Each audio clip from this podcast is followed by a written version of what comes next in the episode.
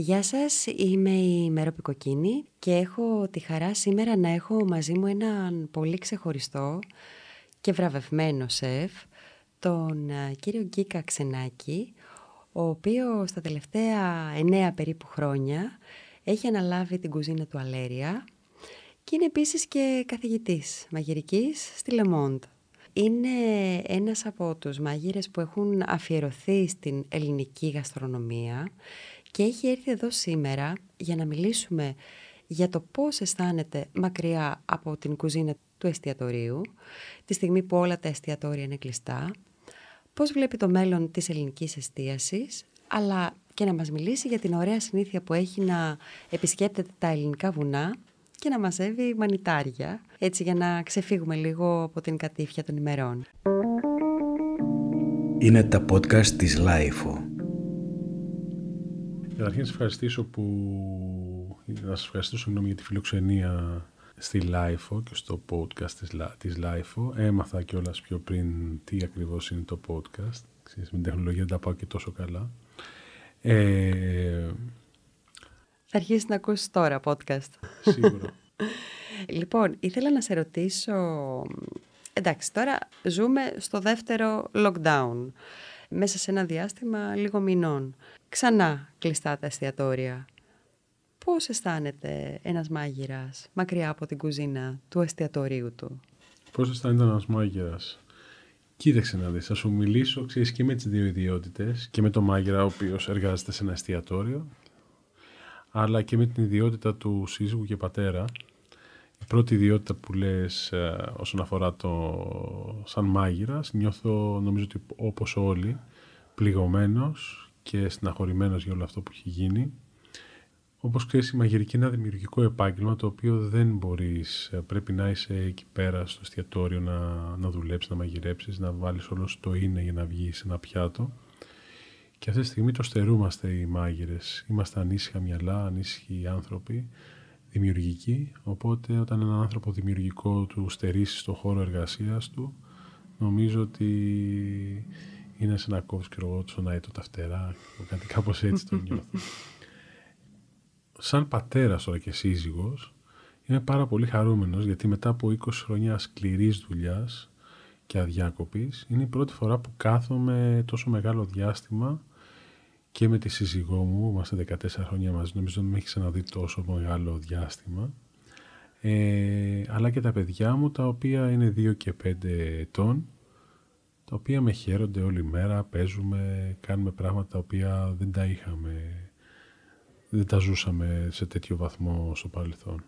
Η ψυχολογία σου είναι διαφορετική σε σχέση με το πρώτο lockdown; Θέλω να πω ότι την πρώτη φορά δεν ξέραμε όλοι τι μας γινότανε. Ε, ή αισθάνεσαι, δηλαδή αυτός σε κάνει να αισθάνεσαι πιο ψύχρεμος ή αισθάνεσαι ότι τα πράγματα είναι ακόμα πιο σκούρα τώρα; Κοίταξε να δεις, θα σου μιλήσω σαν ένας απλός πολίτης και όχι σαν σεφ ε, στην αρχή.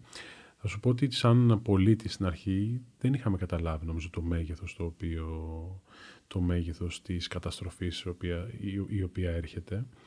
Ε, το είδαμε και λίγο σαν διακοπές, ήταν και καλό, καλός καιρός για μας τότε, ξέρω εγώ, ήταν που σιγά σιγά ήταν η άνοιξη και ξεκίνησε να καλοκαιριάζει.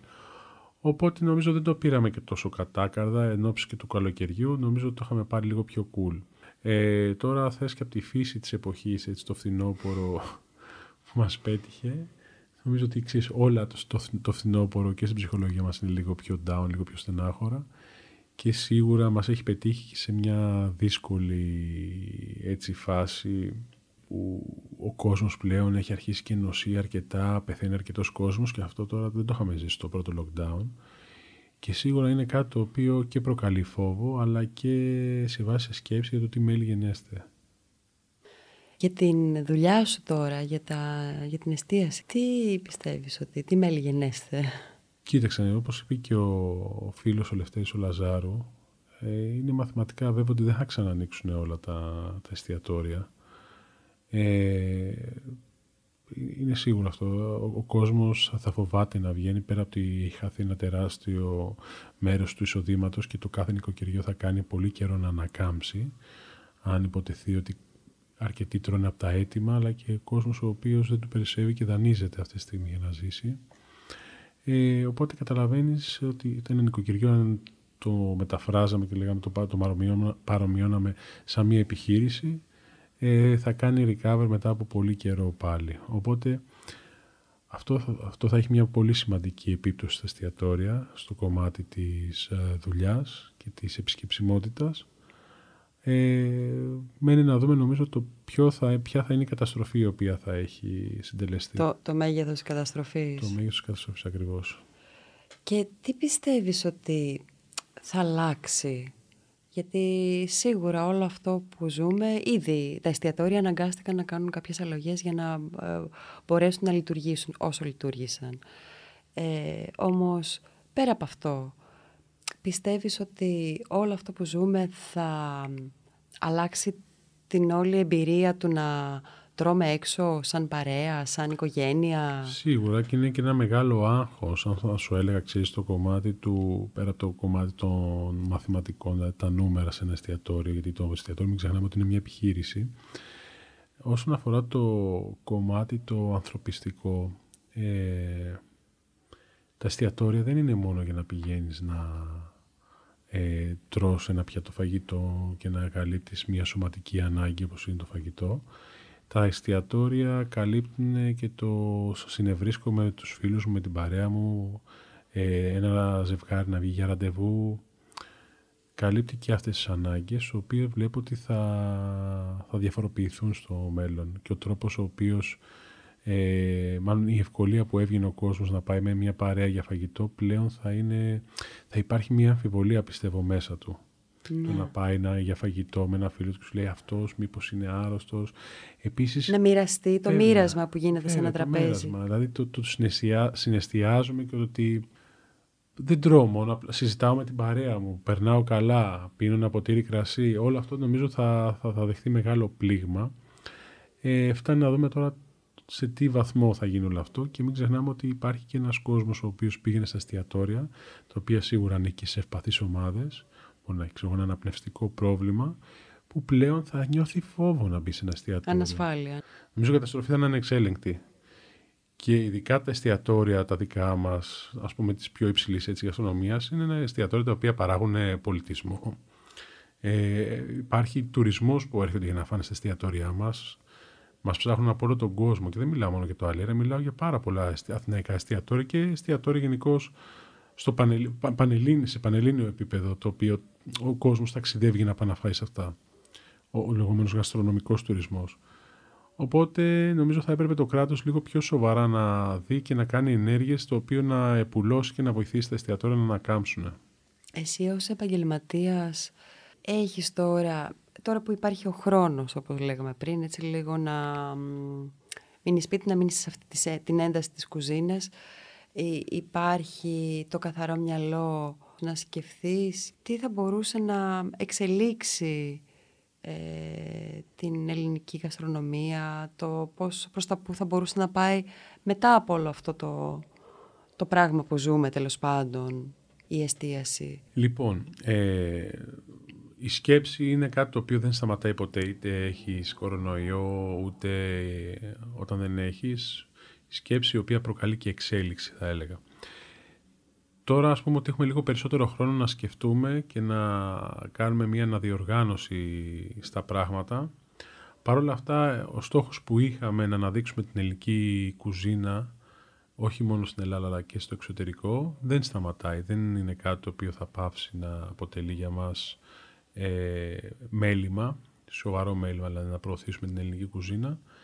Νομίζω ότι περισσότερο από ποτέ τώρα θα πρέπει να είμαστε πιο συσπηρωμένοι στο χώρο μας, στα εστιατόρια, να σαπορτάρουμε τους Έλληνες. Μην ξεχνάς ότι τα εστιατόρια δεν είναι μόνο ότι αυτοί οι 10, 20, 30 υπάλληλοι που δουλεύουν, είναι ο ολόκληρος ο πρωτογενής τομέας από οποίο. Είναι μια ολόκληρη αλυσίδα. Βέβαια, βέβαια, βέβαια. Ε, άνθρωποι οι οποίοι παράγουν λαχανικά, άνθρωποι που παράγουν κρέατα, ψαρεύουν, ψαράδες, ε, κόσμος ο οποίος ε, φτιάχνει, είναι παραγωγή, δηλαδή τεράστια η λυσίδα η οποία πλήττεται αυτή τη στιγμή που ε, δεν υπάρχουν τα εστιατόρια. Νομίζω ότι θα πρέπει να γίνουν πιο συγκροτημένες κινήσεις και πιο ε, να είμαστε πιο αλληλέγγυοι ας πούμε, στον κλάδο μας και να δούμε τι μπορούμε να κάνουμε όλοι μαζί και να το σώσουμε γιατί δεν, θα έχει καμία, δεν έχει καμία σχέση με την κρίση τη δεκαετία που περάσαμε. Λόγω ότι είχαμε τουρίστες ακόμα και στη δεκαετή, δεκαετή κρίση, ο τουρισμός πήγαινε πάνω, αυτό βοηθούσε πάρα πολύ και τα ξενοδοχεία και τα εστιατόρια. Αυτή τη στιγμή όμως το πλήγμα θα είναι μεγάλο. Στο προηγούμενο lockdown είχαμε δει να ανεβάζεις πολλές φωτογραφίες στο Instagram από, ξέρεις, από τα οικογενειακά τραπέζια, τα φαγητά που μαγείρευες για την οικογένεια. Ε, και αυτό, ας πούμε, τότε λειτουργήσε έτσι κάπως καθησυχαστικά, ότι κάποιος σου δείχνει κάτι να κάνεις, τέλος πάντων, με πράγματα που μπορεί να έχεις και εσύ στο σπίτι, να βρεις εύκολα. Προσωπικά, εγώ θα τα ξαναξεκινήσω τα live, δεν το βάζω κάτω. Ε, να σου πω την αλήθεια, όταν το είχα κάνει πρώτη φορά, το έκανα τυχαία και είδα πόσο μεγάλη απήχηση έχει. Ε, είχα μαζέψει κάτι βρούβες από ένα βουνό, βρούβα είναι σαν μουστάρδα ας πούμε, και είχα κάνει μια συνταγή πολύ απλή πώς, ε, πώς να κάνεις μουστάρδα στο σπίτι σου, ξέρω με τις βρούβες. Και είχαν πάθει όλοι σοκ ότι α, τι λες γίνεται και έτσι μουστάρδα και είχα τώρα δεκάδες μηνύματα ξέρω, που μου στέλναν τι λες, πολύ ωραίο και αυτά και πέρα από το κομμάτι το προσωπικό το οποίο χρησιμοποιώ το, τα social media είναι και ένα μέρος της δουλειάς μου και το είδα μια, ως μια ευκαιρία ότι ξέρεις να μην περάσει ένα αξιοποιητός αυτός ο χρόνος που, που είχα και να μην χάσω και την επαφή και με τους followers αλλά και με τους πολύ, αρκετοί είναι πελάτες, αρκετοί είναι άνθρωποι οι οποίοι τους αρέσει αυτό που κάνω και το, το ακολουθούν και το παρακολουθούν. Οπότε δεν ήθελα να χαθεί αυτή η επαφή. Και έτσι σκέφτηκα ότι ξέρεις, σε καθημερινή βάση θα κάνω μια συνταγή, τη δημοσιεύω. Το είδα και σε λίγο σαν μια προσφορά ότι ξέρεις, ένα σεφ που δίνει συνταγές και πληρώνεται σε ένα περιοδικό, οκ. Okay. Τώρα λέω, εντάξει, όλοι περνάμε δύσκολα, τώρα δώσε και μία συνταγή την ημέρα και τι έγινε, ξέρω εγώ, έτσι κι αλλιώς του τρως αυτό το φαγητό. Το ένιωσα ότι ξέρεις, ήθελα να κάνω κι εγώ κάτι να βοηθήσω λίγο στην ψυχολογία του κόσμου, σαν μια ας πούμε η προσφορά η δικιά μου, ποια μπορεί να είναι. Και έβλεπα και ότι είχε και πολύ μεγάλη απήχηση στο, στον κόσμο. Και πάρα πολλοί κόσμος το ξαναζητάει. Δεν μπορείς να φανταστείς και πελάτες στο Αλέρια λίγο πριν κλείσουμε ε, που εν ώψη του lockdown που φαινόταν, ε, αν θες να το, να το πω και έτσι, ότι θα έρθει, ε, μου λέγανε όλοι ότι ξέρεις, θέλουμε ξανά τις συνταγές, μη μας ξεχάσεις, μη μας αφήσεις, θέλουμε να μάθουμε, κάνεις ωραία πράγματα. Ε, οπότε έκανα μια μικρή παύση, έκανα μια μικρή παύση στο, ε, τώρα στην αρχή του lockdown γιατί είχα και κάποιες υποχρεώσεις, ξέρεις, λίγο πριν κλείσουμε είχα φύγει εκτός Αθήνας να στήσω ένα ξενοδοχείο να είμαστε έτοιμοι μόλις ανοίξει. Οπότε τώρα επέστρεψα και δίνω υπόσχεση στους, α, στους φίλους στα social media θα επανέλθω και θα είμαι πάρα πάρα πολύ δυνατός. Αχ, για πες μια συνταγή, τι θα δώσεις; Μ' αρέσει, δεν ξέρω αν παρακολουθούσες τις πρώτες συνταγές που έκανα. Ήταν εναλλακτικές. Υπάρχουν και σαν, σαν highlights, τα έχω αποθηκεύσει γιατί πολλοί κόσμοι τις έψαχνε. Ε, ο φίλος μου, ο Άνταμο Κοντοβάς, μου λέει: Ρε φίλε, μου λέει: Κάνε ένα εστιατόριο και να κάνεις αυτές τις συνταγές. Μου λέει στο κέντρο της Αθήνας. Μου λέει: Δεν υπάρχουν, ξέρω εγώ. Ε, είναι για comfort φαγητό, καθημερινό φαγητό, το οποίο όντως υπάρχει ένα μεγάλο κενό στο, στην Αθήνα αυτό mm-hmm. του είδους το φαγητό. Ε, μια συνταγή. Τώρα έτσι μια συνταγή που, που σκέφτομαι να κάνω, που είναι εξής. Μία έκανα, έκανα προχθές, δοκίμασα, πήρα μια καινούργια μηχανή για να κάνω φρέσκα ζυμαρικά και θέλω να κάνω τώρα, ξέρεις, είναι στην εποχή τώρα τα πράσινα όλα αυτά τα, mm. τα ζαρζαβατικά και θέλω να κάνω ένα πέστο με το πράσινο μέρος από το κρεμμυδάκι, το φρέσκο. Ξέρεις, μια σαν κρεμμύδο μακαρονάδα. Mm αλλά χωρίς τυρί. Και το είχα δοκιμάσει λίγο έτσι με το κρεμμύδι, με λίγο αμύγδαλο αντί για κουκουνάρι, ελαιόλαδο μπόλικο. Εντάξει, αν θέλεις μπορείς να βάλεις και λίγο τυράκι, λίγο γραβιερούλα νάξου, που είναι και λίγο πικάντικη. Και αυτό ξέρεις πώς μεταμορφώνεται όταν το βάζεις στα σημαρικά. Ενώ ξέρεις όταν το δοκιμάσεις είναι καυτερό, λόγω ότι είναι κρεμμύδι. Με το που το βάζεις στα ζεστά σημαρικά, αυτό το πράγμα αρχίζει και γλυκίζει και σου δίνει αυτή τη γλυκιά αίσθηση του κρεμμυδιού. Ξέρεις, που ε, επέρχεται ξέρεις, αυτή η θερμική επεξεργασία στο κρεμμύδι και είναι ένα φοβερό πράγμα. Το είχα κάνει το καλοκαίρι έτσι πολύ ε, στα γρήγορα και είχα πάθει σόκλο. Κοίταξε να δεις τώρα με πέντε απλά υλικά, ξέρω εγώ, στις διακοπές μου που είχα και κουζίνα στο σπίτι που είχαμε νοικιάσει. Και το έκανα, μου λέει η γυναίκα μου, τι φανταστικό είναι αυτό, μου λέει, τι έκανες πάλι; Και της λέω, εσύ τρία υλικά είναι, τέσσερα υλικά, δεν θυμάμαι τι είχα βάλει. Τέσσερα, πέντε υλικά είναι, ξέρω. Και ξέρεις, ανακάλυψα ότι ξέρεις, όλο το πράσινο μέρος του κρεμμυδιού το πετάνε. Ξέρεις, και στις συνταγές που κάνω, θέλω να εντάξω λίγο το κομμάτι του sustainability, δηλαδή τι, mm-hmm. το ότι ξέρεις, καταναλώνουμε υπεύθυνα. Ναι. Και ότι ξέρεις, δεν πετύχεται τίποτα. Ξέρεις, το πρώτο πράγμα που κάνουμε στα κρεμμυδάκια είναι κόβουμε το πάνω μέρος το πράσινο και κρατάμε μόνο το άλλο για να βάλουμε σε σαλάτα. Ο πιο πολλοί κόσμος. Και είναι κρίμα. Ξέρεις, ένα τόσο ωραίο υλικό. Θέλω να δείξω ξέρεις, και εναλλακτικά πράγματα τι μπορείς να κάνεις. Και την πρώτη φορά είχα κάνει πολλά εναλλακτικά, ξέρεις, πολλά vegetarian, πολλά vegan, ξέρεις, λιγότερο κρέας και εκεί πιστεύω ότι είναι πολύ σημαντικό ε, όλη αυτή η βιομηχανοποίηση με το κρέας που έχει γίνει είναι τρομακτική, τρομακτική δηλαδή τρομάζω μόνο που το σκέφτομαι. Και επειδή είμαι ένας άνθρωπος ο οποίος μέσα της δουλειάς μου επηρεάζω ένα κομμάτι του κόσμου, όσοι με παρακολουθούν, πιστεύω, ε, ξέρεις, ήθελα να περάσω ότι, guys, λίγο λιγότερο κρέας. Έχει γίνει μια φοβερή βιομηχανία, δηλαδή εντάξει, μην ξεχνάμε ότι είναι ζωές και τα, τα ζώα ε, πέρασα και μια στά, ένα Είναι πολύ σημαντικό αυτό που λες και πολύ σημαντικό να το λέει ένας μάγειρας. Σίγουρα, σίγουρα, σίγουρα. Δηλαδή, αν το σκεφτείς και λίγο τώρα γαστρονομικά, αυτό που κάνει τη διαφορά είναι ότι ξέρεις, πάντα στο, σε ένα κρέας δίπλα αλλάζουμε τις γαρνιτούρες. Δηλαδή έχει τεράστιο εύρος, τεράστιο εύρος τι συνδυασμούς μπορούμε να κάνουμε με τα λαχανικά και τις σάλτσες και τις γαρνιτούρες και όλα αυτά το κρέας είναι πάντα ένα φιλέτο, εντάξει, okay, πολύ καλής ποιότητας, ξέρω εγώ, αλλά μένει πάντα ίδιο αυτό που αλλάζουν οι καρνιτούρε. Οπότε ξέρεις, φωνάζει και λίγο το πράγμα ότι ξέρεις, δώσε περισσότερο χώρο στα λαχανικά. Ξέρεις, μην τα έχεις, ξέρω εγώ, συνοδευτικά μόνο σε ένα κρέας. Και πιστεύω ότι η ελληνική κουζίνα ε, θα πρέπει να βασιστεί. Είναι αδυνατό χαρτί το κομμάτι των λαχανικών, γιατί έχουμε φοβερή παράδοση. Αν δεις, επειδή η ελληνική κουζίνα είναι λίγο φτωχική, πόβερα όπως λένε στην Ιταλία, έχει πάρα πάρα πάρα πολλές συνταγές με λαχανικά. Πάρα πολλές συνταγές με λαχανικά. Εμείς έχουμε φτάσει να καταναλώνουμε ξέρω, δύο φορές την ημέρα κρέας. Δηλαδή θα φάμε κρέας για πρωινό, θα φάμε κρέας για μεσημεριανό και θα τσιμπήσουμε και ένα σνακ που θα έχει κρέας το βράδυ. Δηλαδή είναι τρομακτικό αυτό που γίνεται. Οπότε ας κάνουμε λίγο πίσω, ας σκεφτούμε λίγο περισσότερο. Ξέρεις, κάποιοι το πιάσαν αυτό από τις συνταγές μου, ότι περνάω ένα μήνυμα ε, και όσο μπορώ θα το, θα το προωθήσω ακόμα περισσότερο. Δεν λέω να σταματήσουμε το κρέας, λέω να καταναλώνουμε υπεύθυνα κρέας και σωστό κρέας. Γιατί αυτή τη στιγμή ένα μεγάλο μέρος ε, του κρέατος που καταναλώνεται δεν είναι έτσι πώς πρέπει να είναι. Καλώς ή κακώς οι μάγειρες έχουν μια ευθύνη περισσότερο ε, προ, προκαλούν ξέρεις, επιρροή, είναι ξέρεις, στη, στη, γλώσσα των ε, στα social είναι influencer οι μάγειρες, έχουν γίνει rockstar ε, και έχουμε ευθύνη πάνω σε αυτό, στο πώς καταναλώνει ο κόσμος φαγητό. Δεν μπορούμε να το παραβλέψουμε αυτό.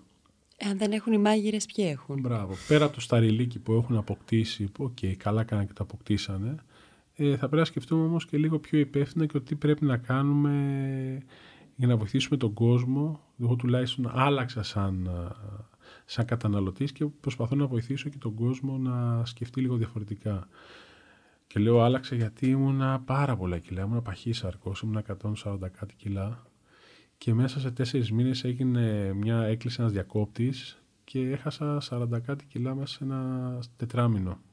Περπάτημα κάθε μέρα στο βουνό και διατροφή που σου λέω ότι υπήρξε ένα διάστημα vegan.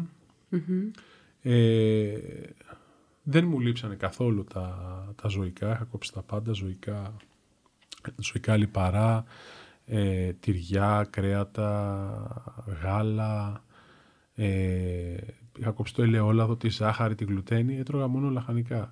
Και μου λέγανε καλά και τι έτρωγες; Έχω να σου πω ότι έτρωγα πάρα πάρα πολλά φαγητά και πολύ ωραία και πολύ νόστιμα.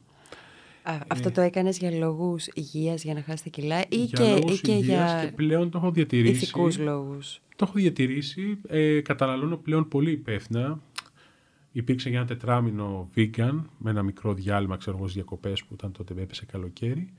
Αλλά και τώρα στο σπίτι καταναλώνουμε μία φορά την εβδομάδα ψάρι, φρέσκο ψάρι ε, και μία φορά στις 10 μέρες θα φάμε κρέας. Δεν τρώμε, δεν το έχουμε το κρέας, ξέρεις, ε, το πρωί στο τόστ, το μεσημέρι εκεί, το βράδυ εκεί. Όχι, ούτε καν. και πάντα θα πάρω κρέας το οποίο θα είναι πολύ καλής ποιότητας και ξέρω, ξέρεις, θα πάω να φάω στον κριτικό που είναι αγαπημένο μου έτσι κρέατο ταβέρνα και ξέρουμε τι τρώμε και είναι και πολύ φοβερά νόστιμα τα κρέατα και ελληνικά. Στον κριτικό που... Στην Γκάτζα. Α, μάλιστα. Είναι εντάξει, Ναι. μια πολύ παλιά ε, κρέατο ταβέρνα η οποία είναι α- απίθανη. Και ξέρεις, με βοήθησε ρε παιδί μου να βάλω ένα μέτρο στη ζωή μου Μμ. και να, να σκεφτώ και ότι ξέρεις, όπα, τι κάνεις, ξέρεις, δεν, δεν υπάρχει μέλλον αν συνεχίσεις έτσι. Και ξέρεις, πο- προσπαθώ ξέρεις, με ό,τι μέσο έχω να το δείξω και στους υπόλοιπους ότι παιδιά ξέρεις, με μέτρο. Δηλαδή, ξέρεις, το, η πιο σοφή φράση νομίζω στην ιστορία της ανθρωπότητας είναι το, το παν μέτρον άριστον. Νομίζω ότι υπάρχει πιο σοφή φράση από αυτή. Είναι στο οτιδήποτε, είτε είναι στο φαγητό μας, είτε είναι σ- στις σχέσεις μας, στα πάντα. Οπότε, ξέρεις, έκανα έτσι φιλοσοφικές σκέψεις ε, και είδα ότι απέδωσαν και προσπαθώ και εγώ από τη μεριά μου όσο μπορώ να βοηθήσω να το κάνω. Ξέρεις, και υπάρχει και πολλοί κόσμος που σκέφτεται, έχει αρχίσει να σκέφτεται σιγά σιγά έτσι, σαν για σένα. Λίγο, λίγο να, το, Νομίζω ότι να είναι, το σκεφτόμαστε λίγο παραπάνω. Νομίζω ότι είναι περισσότερο από ό,τι Τουλάχιστον. φανταζόμαστε. Το, το κόσμος. ελάχιστο που μπορούμε να κάνουμε. Εγώ δηλαδή μπορώ να σου το πω στατιστικά, ξέρεις, που δέχομαι μηνύματα συνέχεια, ότι ο κόσμος το αγκάλιασε πάρα πολύ και το κατάλαβε αυτό το κομμάτι, ότι να είμαστε λίγο πιο υπεύθυνοι καταναλωτές και λίγο στροφή πιο πολύ στα λαχανικά. Ε, και όχι μόνο ξέρεις, ζωικά, ζωικά παράγωγα και ζωικές πρώτες ύλες. Ε, το ένιωσα, ξέρω εγώ, κάποια στιγμή κάποιος μου είχε πει, ξέρεις, είσαι game changer, μου είχε στείλει. Ξέρεις ότι αλλάζει το πράγμα. Ε, το κάνω γιατί το πιστεύω. Το κάνω γιατί το πιστεύω και όποιος το κάνει πιστεύω θα δει και διαφορά. Μμ. Αυτό. Είναι μύθος ότι δεν έχεις ενέργεια να κάνεις πράγματα και όλα αυτά. Η γυναίκα μου είναι vegetarian και είναι μια χαρά. Το έζησα κι εγώ. Εγώ έγινα vegan πιο σκληροπυρηνικός από τη γυναίκα μου για ένα διάστημα. Και ήμουνα μια χαρά. Έβγαζα κάθε μέρα 10 χιλιόμετρα περπάτημα το πρωί και πήγαινα για δουλειά και είχα full ενέργεια. Δεν ένιωσα ότι ήμουνα άρρωστος αυτό που λένε. Και όταν έχασα τα κιλά που ήθελα, ξεκίνησα να καταναλώνω υπεύθυνα κρέας και τα ζωικά λιπαρά. Δηλαδή, πλέον θα φάω λίγο τυράκι, θα φάω το κρέας, όπως σου είπα και πριν. Ε, θέλω να σε ρωτήσω κάτι άλλο. Όταν λέγαμε να κάνουμε, να συναντηθούμε για να κάνουμε ένα podcast μαζί, να κουβεντιάσουμε, ήταν γιατί η αφορμή ας πούμε, που είχα βρει εγώ ήταν όταν ε, πριν το lockdown έβλεπα να ανεβάζεις φωτογραφίες πάλι στο Instagram από εξορμήσεις σου στα βουνά, να μαζεύεις μανιτάρια. Τώρα βέβαια ήρθε το lockdown, δεν ξέρω κατά πόσο πας για μανιτάρια ακόμα. Ε, Η μανιτάρια, ξέρεις, είναι να σου κάνει και τα κέφια ο καιρός, ξέρεις, είναι ένας συνδυασμός πραγμάτων. Οπότε είναι μια καλή εποχή τώρα το φθινόπωρο για μανιτάρια. Εντάξει, μας έχει στοιχήσει που δεν μπορούμε να φύγουμε. Ε, Γενικώς, εγώ θα, θα ξεκίναγα, θα σου απαντούσα, ρε παιδί μου, ότι ξέρεις, ο άνθρωπος ως όν ε, ανήκει στη φύση. Ανήκουμε στη φύση. Ε, και πέρα από αυτό, ένα από τα βιώματά μου είναι στη φύση. Δηλαδή, θυμάμαι τους γονείς μου ότι κάθε Σαββατοκύριακο πηγαίναμε για ψάρεμα. Θα πηγαίναμε, ξέρω εγώ, να μαζέψουμε άγρια χόρτα. Πού, πού μεγάλωσες; Μεγάλωσα σε μια επαρχία κοντά στην Αθήνα, λέγεται Θήβα, η πόλη. Ε, όσο ιστορική πόλη είναι τόσο άσχημη είναι το λέω και με κράζουν όλοι οι συντοπίτες μου αλλά αυτή είναι η αλήθεια αλλά πέρα από αυτό είχα, έχω μάλλον δύο φοβερούς γονείς οι οποίοι ξέρεις, ε, ήμασταν πάντα κοντά στη φύση. Θα πηγαίναμε για ψάρεμα όπως σου είπα. Θα, μεζάβα, θα μαζεύαμε άγρια χόρτα του Σαββατοκύριακο πηγαίναμε στο εξοχικό. Και πάντα θα, θα πηγαίναμε πάνω στο βουνό να μαζέψουμε χόρτα, άγρια σπαράγγια. Η μητέρα μου τα γνώριζε όλα αυτά πάρα πολύ καλά. Ε, οπότε για μένα όλα αυτά ξέρεις, είναι αναμνήσεις οι οποίες έχουν, γρα- έχουν περάσει στο DNA μου, δεν γίνεται να σβηστούν. Και όσο μεγαλώνεις και φιλοσοφείς λίγο περισσότερο τη ζωή σου, ξέρεις, και έρχονται και αυτές οι μνήμες ε, στο προσκήνιο, νομίζω ότι ξέρεις, ξαναγυρνάς εκεί πέρα που ανήκεις. Ε, νιώθω ότι στο βουνό δεν πάω μόνο για τα μανιτάρια, πάω για την ψυχοθεραπεία. Ε, και κάθε μέρα στο βουνό, παράδειγμα, ενώ μπορεί να έχω δίπλα στο σπίτι μου διάφορα ξέρω εγώ, γυμναστήρια ή ξέρω εγώ, ένα στάδιο να πάω να τρέξω, επιλέγω να πάω στο βουνό το οποίο είναι λίγο πιο σκληρός ο δρόμος και να κάνω ένα περπάτημα, να κάνω ένα τρέξιμο. Πλέον τρέχω και δεν περπατάω. Ε, πώς το πω, αδειάζω ρε παιδί μου σαν άνθρωπος. Κάνω, είναι ψυχοθεραπεία μου η φύση. Να μπαίνω μέσα σε ένα δάσος ή να τρέχω σε ένα βουνό πάνω. Ε, και ένας από τους λόγους που πάω έτσι για μανιτάρι είναι γιατί ξέρεις, έρχομαι πιο κοντά στη φύση, γνωρίζω τη φύση. Είναι τεράστιο σχολείο, δηλαδή δεν γίνεται ένας μάγειρας να μην γνωρίζει ξέρω εγώ, πράγματα για τη φύση. Και ε, πώς το πω, επενδύω πάνω σε αυτό, στη γνώση δίπλα στη φύση. Πού πας συνήθως; Κοίταξε, το πιο εύκολο για μένα να ανέβω, μένω στην Κάτζα και στα γλυκά νερά. Το πιο εύκολο να ανέβω στον ημιτό να κάνω το τρέξιμό μου στο βουνό, στο δασικό δρόμο. Ε, τον έχω γυρίσει όλο τον ξέρω σαν την παλάμη μου και το κάθε μονοπάτι, ξέρω εγώ, και off-road μονοπάτια. Ε, τώρα γενικώ όσον αφορά ξέρω, τις εξορμήσεις που κάνουμε, ε, πάμε σε διάφορα μέρη. Πάμε στη Βιτίνα, πάμε στη Φολόη, ε, μπορούμε να πάμε στο Πήλιο, σε ένα δάσος που λέγεται Γραμμένη Οξιά που είναι στην κεντρική ας πούμε Ελλάδα, κεντρική, στερεά, λίγο πιο πάνω κεντρική. Ε, πρόσφατα, λίγο πριν το lockdown, είχα πάει στο Μέτσοβο για μια συνεργασία, όπως σου είπα, και εκεί ήταν απίστευτος τόπος για μανιτάρια. Δηλαδή και η φύση και τα δέντρα ήταν. Θα σου πω, δεν ήθελα να φύγω με μισή καρδιά. Δηλαδή το μόνο που ήθελα να γυρίσω πίσω ήταν η οικογένειά μου. Τίποτα άλλο. Ε, δηλαδή θα ήταν μυθικό να κάνω lockdown εκεί πέρα. Δηλαδή θα ήταν πέρα από κάθε φαντασία. Ε, και φοβερός μανιταρότοπο. Δηλαδή τώρα μαζέψαμε άπειρα μανιτάρια. Ήταν φοβερή η φάση. Ε, Γενικώ, όπου υπάρχει φύση, πάω και τρέχω και στο εξωτερικό που έχω κάποιες συνεργασίες. Ψάχνω, βρίσκω τα πάρκα τους, έτσι λίγο φύση, να πάω να τρέξω, να περπατήσω. Ε, το, πώς να το πω, είναι το ναρκωτικό μου το να, να είμαι στη φύση πλέον. Έρχεσαι σε επαφή με τον εαυτό σου και με το, με, το, με το εδώ και τώρα, ε; Βέβαια και οι εικόνες που έχεις, παιδί μου, σε ηρεμούν. Δηλαδή ναι. είναι διαφορετικό ξέρεις, να τρέχεις και να είσαι σε ένα αυτοκινητόδρομο δίπλα που βλέπω, βλέπω κόσμο, δηλαδή στην περιοχή μου που έχουν το βουνό πάνω και πάνε και τρέχουν πάνω στον δρόμο. Και λέω, ρε φίλε, πόσο ανώμαλος μπορεί να είσαι. Δηλαδή έχεις ένα ωραίο βουνό, πήγαινε τουλάχιστον λίγο πιο πάνω που είναι αεροκατοικημένα, τρέχεις πάνω στον δρόμο. Δηλαδή ανοίγουν λίγο τα, τα μάτια σου, ξέρεις, βλέπεις άλλες παραστάσεις, άλλες εικόνες. Το, το δρόμο και τον αυτοκινητόδρομο θα τον έχεις και στη δουλειά σου που πηγαίνεις και στις υποχρεώσεις που πηγαίνεις. Κάνε δέκα βήματα και πήγαινε παραπάνω και τρέξει, ξέρεις να δεις κάτι άλλο, να δεις δέκα δέντρα, ξέρω εγώ, να δεις λίγο τη φύση, να περάσει μπροστά σου μια λεπού. Όπως είπα και θέλει λίγο reset στη σκέψη, ξέρεις και εγώ αυτά δεν τα είχα. Δεν το λέω ότι ξέρεις, ή κατηγορώ κάποιον, ούτε εγώ τα είχα.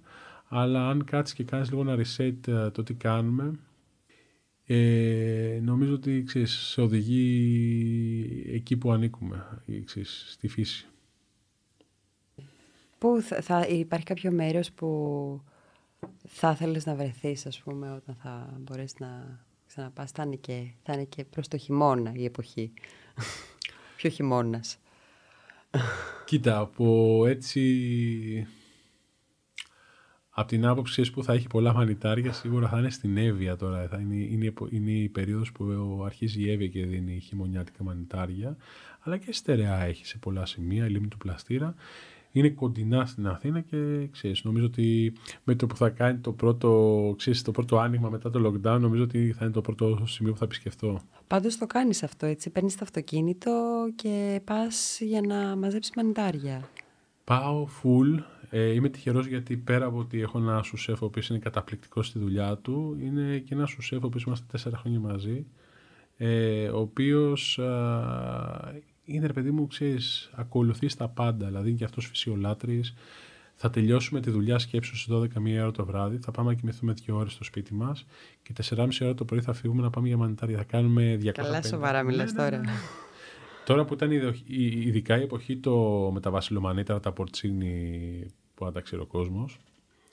Ε, και είχε κάνει αυτή τη φοβερή καταιγίδα που άλλους τους τσάκισε και άλλους τους ευνόησε, τον Ιαννό, ο Ιαννός είχε ρίξει πάρα πολύ βροχή στο δάσος Φολόη και το, ξέρεις, το περιμέναμε πώς και πώς ότι θα βγάλει μαντάρια και υπολογίζαμε τις μέρες, μετράγαμε, ξέρεις και πάει ημερολογιακά και με το που ξεκίνησε η καρποφορία να βγάζει βασιλομανίταρα, ε, μπορεί πηγαίναμε και τέσσερι φορές τη βδομάδα.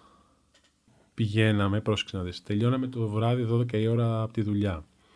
Πηγαίναμε, κοιμόμασταν δύο ώρες, Φεύγαμε, κάναμε 250-270 χιλιόμετρα, πηγαίναμε στη Φολόη. σχεδόν άϊπνοι, ήταν λίγο επικίνδυνο, ξέρεις, μοιράζαμε λίγο τη διαδρομή, κάποιος κοιμόταν, κάποιος οδηγούσε. Ε, μαζεύαμε μανιτάρια και επιστρέφαμε κατευθείαν για δουλειά, όχι πήγαιναμε σπίτι μας για ύπνο. Μάλιστα. Οπότε ξέρεις, μπορεί να καταλάβεις μπορεί να καταλάβεις από αυτό που σου είπα τώρα, το πάθος μας για τη φύση και τα Ναι, μανιτάρια, ναι. γενικώ για τη φύση, μάλλον είναι μεγάλο. Ε, την πρώτη φορά που πήγαμε, έτσι να σου το πω λίγο στα γρήγορα, πήραμε δύο, πήραμε δύο σακουλίτσες μικρές και λέγαμε, ξέρεις, είχαμε πάει και άλλες φορές για μανιτάρια, αλλά δεν είχαμε βρει πάρα πολλά. Βρίσκαμε ξέρω, 3 κιλά, 4 κιλά. Οπότε λέμε, ξέρω εγώ, πάρε δύο σακουλίτσες, λέω μια χαρά είμαστε. Και πάμε την πρώτη φορά με μη- πολύ μικρές προσδοκίες και βρήκαμε 97 κιλά μανιτάρια, πορτσίνη συγκεκριμένα, τα οποία ξέρεις είναι πολύ σπάνιο μανιτάρι, έχει συγκεκριμένη περίοδο που βγαίνει και πάρα πολύ ακριβό για να το αγοράσει. Μπορεί να έχει 25 ευρώ το κιλό, 27 ευρώ το κιλό. Και βρήκαμε 97 κιλά μανιτάρι, ξέρεις, και ξεκίνησαν όλοι, α, να πάτε τα πουλήσετε, τα κάνετε, τα δουλεύετε. Και ξέρεις, δεν είναι ξέρεις, να πάει να βγάλεις λεφτά από το μανιτάρι. Ξέρεις, καταρχήν μας αρέσει, μας αρέσει, μας αρέσει να τρώμε πάρα πολύ τα μανιτάρια. Εντάξει, αλλά 97 κιλά μανιτάρια είναι πολλά. 97 κιλά τα χαρίσαμε. Σε φίλους, σε γνωστούς, δηλαδή πήρα όλους τους φίλους σεφ, ξέρω, εγώ, πάρε 3 κιλά εσύ, πάρε 5 κιλά εσύ, ξέρεις, είναι πολύ σημαντικό αυτό που έγινε, Να. ξέρεις, για μένα. να τα χαρίσω, ρε παιδί, μου, εντάξει, γιατί να τα εμπορευτώ, δηλαδή, οκ. Ε, Εντάξει, υπάρχουν και άνθρωποι που κάνουν ακριβώς αυτή τη δουλειά όμως. κάνουν, εντάξει. Η φύση όμως τώρα, ξέρεις, δεν είναι, η φύση βγάζει, δεν, δεν είναι ότι τους πήρε τα μανιτάρια. Ναι. Η... Όμως φαντάζομαι ότι αυτά τα σημεία που έχετε βρει θα τα έχετε. Τα μοιράζεστε ή όχι; Κοίταξε να δεις. κάποια σημεία νομίζω ότι επειδή βρήκαμε πολύ κόσμο που μάζευε μανιτάρια, κάποια σημεία νομίζω είναι γνωστά. σε Είναι αυτούς ούτως που ή άλλως που γνωστά. αγαπάνε τα μανιτάρια, οπότε βρήκαμε και πολλούς γνωστούς μες στο δάσος. Τώρα, Σε ένα πέρατο, σε ένα πέρατο δριόδας όπως είναι το δάσος της Φολόης, νομίζω πρέπει να είναι το μεγαλύτερο στα Βαλκάνια, ε, να βρίσκεις ξέρω εγώ γνωστούς και τον μανιταρά τον οποίος συνεργάζομαι, τον οποίο παίρνω μανιτάρια, τον Νεκτάρι, τον Φιλιππόπουλο. Α, ναι. Ε, είχε, τον βρήκε, τον πετύχαμε μέσα στο δάσος τώρα σκέψου. Οπότε ξέρεις, στα, στα μέρη αυτά ξέρεις, δεν είναι και τόσο κρυφά. Υπάρχουν όμως σημεία τα οποία όντως είναι κρυφά. Δεν, το- δηλαδή δεν στα δίνει κάποιος και εμείς κάνα δύο-τρία σημεία που έχουμε βρει από μόνοι μας ε, τα κρατάμε για μας, παιδί μου, εντάξει. Ή, το έχουν αυτό λίγο εξής, οι μανιταράδες. Δεν έχουμε μόνο θέμα, εντάξει. Ναι. Ξέρεις, και τα μανιτάρια τα χαρίζουμε. Δεν, ε, το κάνει, είναι το, το χόμπι μας.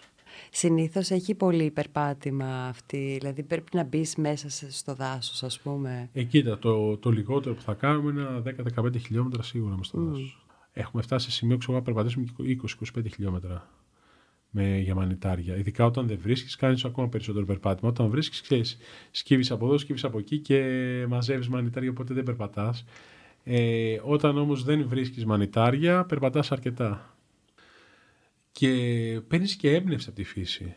Και πολλές φορές η φύση σε, ξέρεις, σου δείχνει και το δρόμο και λες ότι ξέρεις και με τα εποχικά προϊόντα κάποιοι συνδυασμοί που γίνονται δεν είναι τυχαίοι. Δηλαδή τώρα άμα δοκιμάσει ένα ριζότο με άγρια σπαράγγι και μορχέλες που βγαίνουν παρόμοια περίοδο και, πα- περίοδο και φυτρώνει και κοντά κιόλας μεταξύ τους ε, λες ότι ξέρεις κοίτα να δεις η φύση τώρα τι κάνει. Ε, Φοβερά ταιριαστό συνδυασμό στα άγρια σπαράγγια με τις μορχέλες. Οπότε ξέρεις, βλέπεις ρε παιδί μου τη σοφία της φύσης. Δηλαδή είναι φοβερό πράγμα ότι ο άνθρωπος 100% δεν είναι το πιο σοφό πλάσμα στη φύση, είναι το πιο, για μένα το πιο ατελές. Το πιο, μάλλον τέλεια ατελές πλάσμα στη φύση. Οπότε, ξέρεις, αν ακολουθήσουμε τη σοφία της φύσης, νομίζω μόνο χαμένοι δεν θα βγούμε. Συμφωνώ μαζί σου. Είπαμε αρκετά πράγματα. Ε, σε ευχαριστώ πάρα πολύ που Εγώ ήρθες εδώ ευχαριστώ. σήμερα. Ελπίζω, ξέρεις, όλο αυτό να ξανακάνουμε ένα podcast μετά από καιρό και να τα θυμόμαστε και να είναι, ξέρεις, έτσι μια ανάμνηση. Εντάξει, είναι δύσκολες εποχές για όλους, θέλει λίγο ψυχραιμία. Σίγουρα δεν μπορούμε να παραβλέψουμε ότι κάποιες, ε, κάποιοι άνθρωποι είναι σε πολύ μεγάλη, έτσι, περνάνε μια πολύ μεγάλη δοκι- δοκιμασία. Παρ' όλα αυτά, ξέρεις, ο άνθρωπος είναι φτιαχμένος για να, να πέφτει και να ξανασηκώνεται. Οπότε έχω εμπιστοσύνη, θα τη βρούμε την άκρη μας, αρκεί να μην τα παρατήσουμε και θα το ξεπεράσουμε, ίσως μας φέρει και πιο κοντά τώρα που μας έχει, ξέρεις, κάνει, μας έχει απομακρύνει ο κορονοϊός. Ελπίζω, ξέρεις, να μας φέρει πιο κοντά με τη λήξη, ας πούμε, και με το που θα περάσει και θα αποτελεί μια ανάμνηση όλο αυτό. Ας μείνουμε σε αυτό λοιπόν, ότι θα ξανασηκωθούμε και θα ξανάρθουμε πιο κοντά και θα τα ξαναπούμε. Εννοείται, το μόνο σίγουρο. Έγινε. Ευχαριστώ πάρα πολύ. Γεια χαρά. Είναι τα podcast της LiFO.